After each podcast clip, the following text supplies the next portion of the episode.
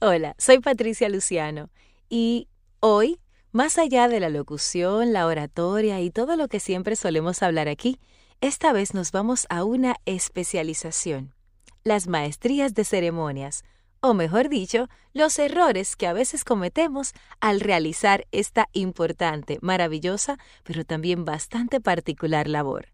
Ven conmigo, ¿te animas?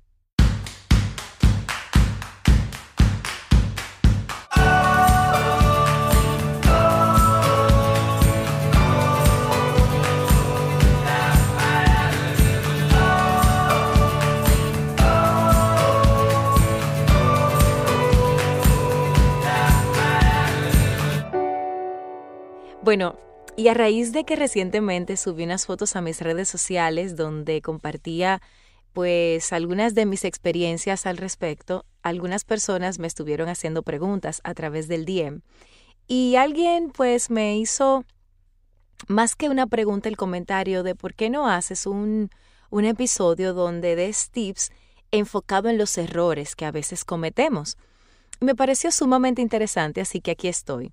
Y quiero empezar con uno que para mí siempre ha sido un error muy importante a la hora de realizar una maestría de ceremonias, porque como maestros de ceremonias nosotros tenemos total y absoluta responsabilidad por lo que vamos a decir, independientemente de quién nos dijo que digamos qué.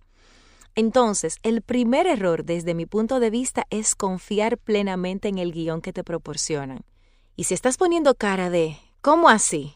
Se supone que yo debo confiar. Vamos a recapitular esa parte y vamos a darle un poco de atención más profunda a ese punto. Claro que tienes que llevarte del guion, pero siempre es bueno que tú prepares tu propia versión del guion.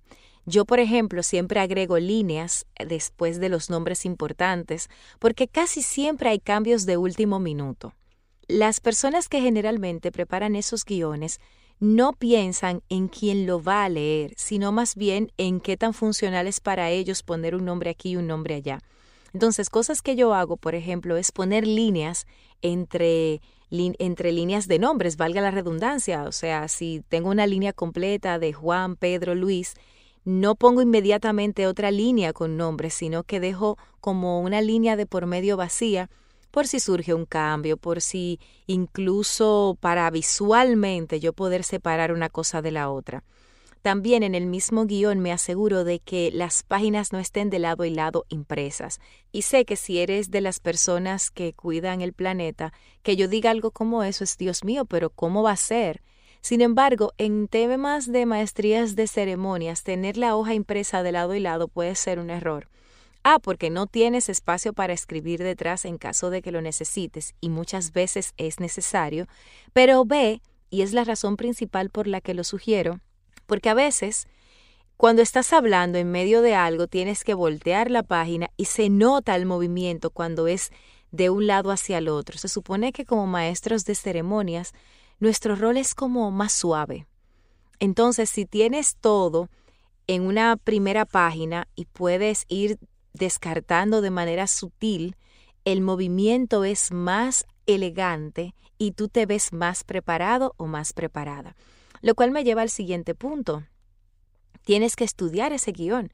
Por eso también es que es importante que tú lo hagas tuyo, estudiarlo, sentarte, anotar, prestarle atención a esos nombres que quizás no sabes cómo se pronuncian. Y cuando lo hagas, eh, quizás incluso tener un resaltador amarillo o ponerle una rayita debajo, cuestión de que te acuerdes que esos son nombres especiales que tú tienes que prestar un poquito más de atención de lo que normalmente prestarías. Así que ese es para mí el error número uno. Ah, y antes de pasar al siguiente error me faltaba algo que casi se me iba a olvidar. Importantísimo numerar las páginas porque si se te traspapelan, si se te caen, si te ves en una situación donde alguien de repente te las mezcló, sea más fácil para ti poderlas organizar. La mayoría de los guiones que a mí me entregan, me lo entregan sin el pie de página con el número. Yo por lo regular, cuando me lo entregan así, los numero a mano y me aseguro de conocer y de tenerlas en ese orden. Y cuando te digo de conocer ese orden, me refiero a que sea también suave para mí, que no sea simplemente que puse los números y, recogí las hojas y ya, sino que me aseguro de que la página número 2 sea verdaderamente la página número 2. ¿Por qué? Porque si lo haces muy rápido y no le prestas atención a cuál página le pusiste el número, puede hacer que cometas errores que luego podrían no permitirte disfrutar y hacer el trabajo como a ti te gustaría que quede. Ahora sí vamos al error número 2. No actualizar los tratamientos protocolares y por tratamientos protocolares me refiero a excelentísimo, honorable, su excelencia, etc., que son ese tratamiento o título que en el modo protocolario se usa para dirigirse a la persona en cuestión en atención a ese respeto que se le debe como simple fórmula de cortesía, y estas palabras o expresiones anteceden o sustituyen el nombre de pila o el apellido de estas personas o quizás a ambos. Entonces, ¿qué pasa? A veces en estos eventos nos cambian el orden de las personas o incluso alguien que iba ya no va. Y si tú no te tomas el tiempo de no solo cambiar el nombre, sino también de refrescar ese, ese tratamiento que debe llevar esta nueva persona, a lo mejor es de más rango, a lo mejor es de menor rango, pero si no lo actualizas en tu guion, es probable que se te pueda olvidar y puedas cometer algún error. Ese fue el error, valga la redundancia, número dos. El error número tres me pasó a mí. Es verdad, estamos en tiempos de pandemia, es verdad que necesitamos usar tapabocas y es verdad que dentro de todo lo que estamos viviendo muchas veces las personas no prestan atención necesariamente al tapabocas, tal cual me sucedió a mí. Yo normalmente tengo un tapabocas negro liso, sin embargo, en la última o penúltima maestría de ceremonias que estuve, no encontré mi tapabocas negro. Lo tenía cuando salí de mi casa, no lo encontré cuando me desmonté, y pues el otro que tenía tenía lunares. Y obviamente yo tenía que ponérmelo porque ese era el que tenía, pero afortunadamente para mí alguien me regaló uno muy bonito, muy neutral, y eso me hizo darme cuenta de lo importante que es uno tener eso como no algo complementario, sino algo que uno debe tomar en cuenta como los zapatos, la ropa. Porque ¿qué tiene que ver el tapabocas? Que mientras estamos circulando, socializando, se están tomando esas fotografías que luego quedan a la posteridad. Y honestamente, si el tapabocas tiene colores estridentes en un evento formal o de repente, o sea, no vas a estar acorde, no vas a verte como parte o como alguien que se está tomando en serio las cosas, sobre todo mientras más florido sea tu tapabocas, más llamará la atención el hecho de que tú no te hayas preparado para ese momento. Gracias a Dios a mí me prestaron uno y fluí muy bien con él, pero aprendí la lección y ahora en mi cartera siempre hay un tapabocas negro para cualquier situación como esa.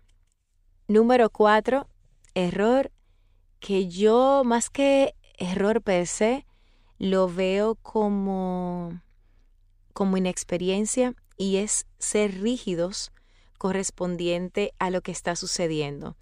El maestro de ceremonias es un hilo conductor, ya lo hemos hablado, pero no define cómo se van a hacer las cosas, más bien puede colaborar en el orden en que van las cosas dependiendo de la situación. Sin embargo, si te pones en una actitud rígida y las cosas tienen que ser de tal manera o de repente tienes que terminar a tal hora y no te comportas como parte del equipo, primero no vas a disfrutar tu trabajo y segundo, y creo que en este caso viene siendo la parte más delicada, es que el cliente se va a dar cuenta y no te va a volver a llamar.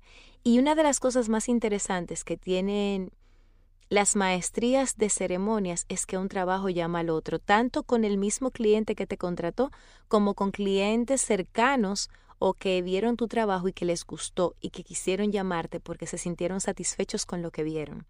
Así que mantener una actitud abierta, responsable y de trabajo en equipo con las personas que realizan el evento puede ser un gran plus para ti.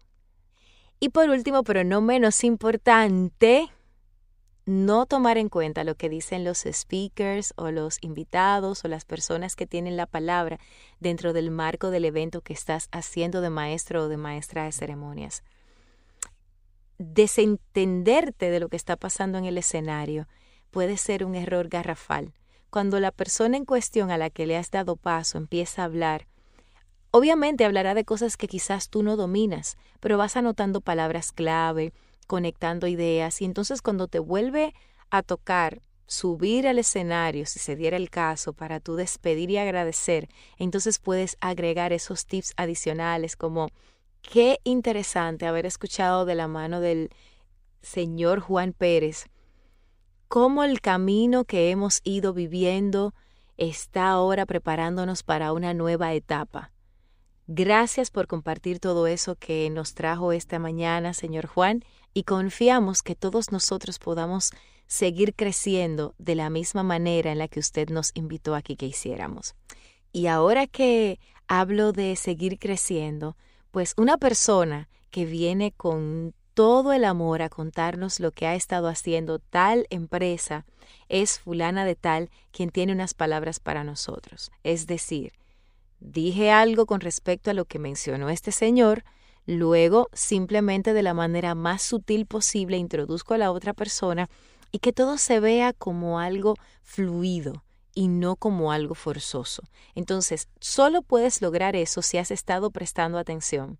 Si te pones a mirar el celular, más allá de, de chatear, es como entretenerte a lo mejor en las redes sociales y solo te paras cuando te toca, vas a perderte de la oportunidad genuina que te da el evento, no solo de impactar a las personas que están allí y para la que fuiste contratada o contratado, sino que te pierdes la oportunidad de genuinamente ser parte del evento, de ir compartiendo extractos de lo que están diciendo los, las personas que, que, estás, que están tomando la palabra y al mismo tiempo te pierdes de la magia que hay de tu poder impactar con tus palabras en función de lo que está sucediendo a todas esas personas que están ahí.